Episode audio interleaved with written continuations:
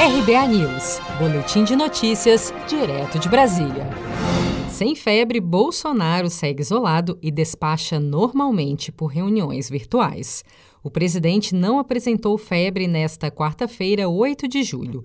Isolado dentro do Palácio da Alvorada, Bolsonaro se reuniu virtualmente com quatro ministros e, entre cada uma das reuniões, fazia uma pequena pausa para o descanso, seguindo as orientações médicas. Registros da Covid-19 dispararam na cidade de Araguari, em Minas Gerais, pulando de 432 para 780 confirmações. No dia 27 de junho, o presidente Jair Bolsonaro esteve no município. Moradores associam a contaminação do presidente pelo novo coronavírus com a visita, mas médicos dizem que não se pode fazer essa relação. O presidente da Sociedade Mineira de Infectologia, Dr. Estevam Urbano, destacou que só o fato de Bolsonaro causar aglomerações e não fazer o uso de máscara já gera um risco maior de propagação da doença.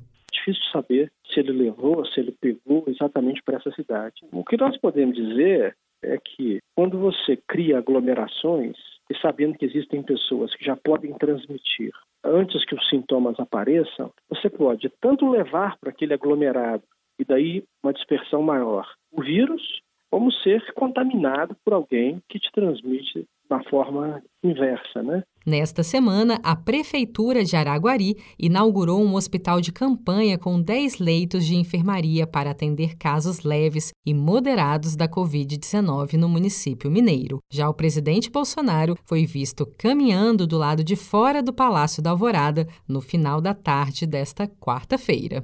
Seja para conquistar sonhos ou estar seguro em caso de imprevistos, conte com a poupança do Sicredi. A gente trabalha para cuidar de você, da sua família e proteger as suas conquistas. Se puder, comece a poupar hoje mesmo. Procure a agência Sicredi mais próxima e abra sua poupança. Sicredi, gente que coopera cresce.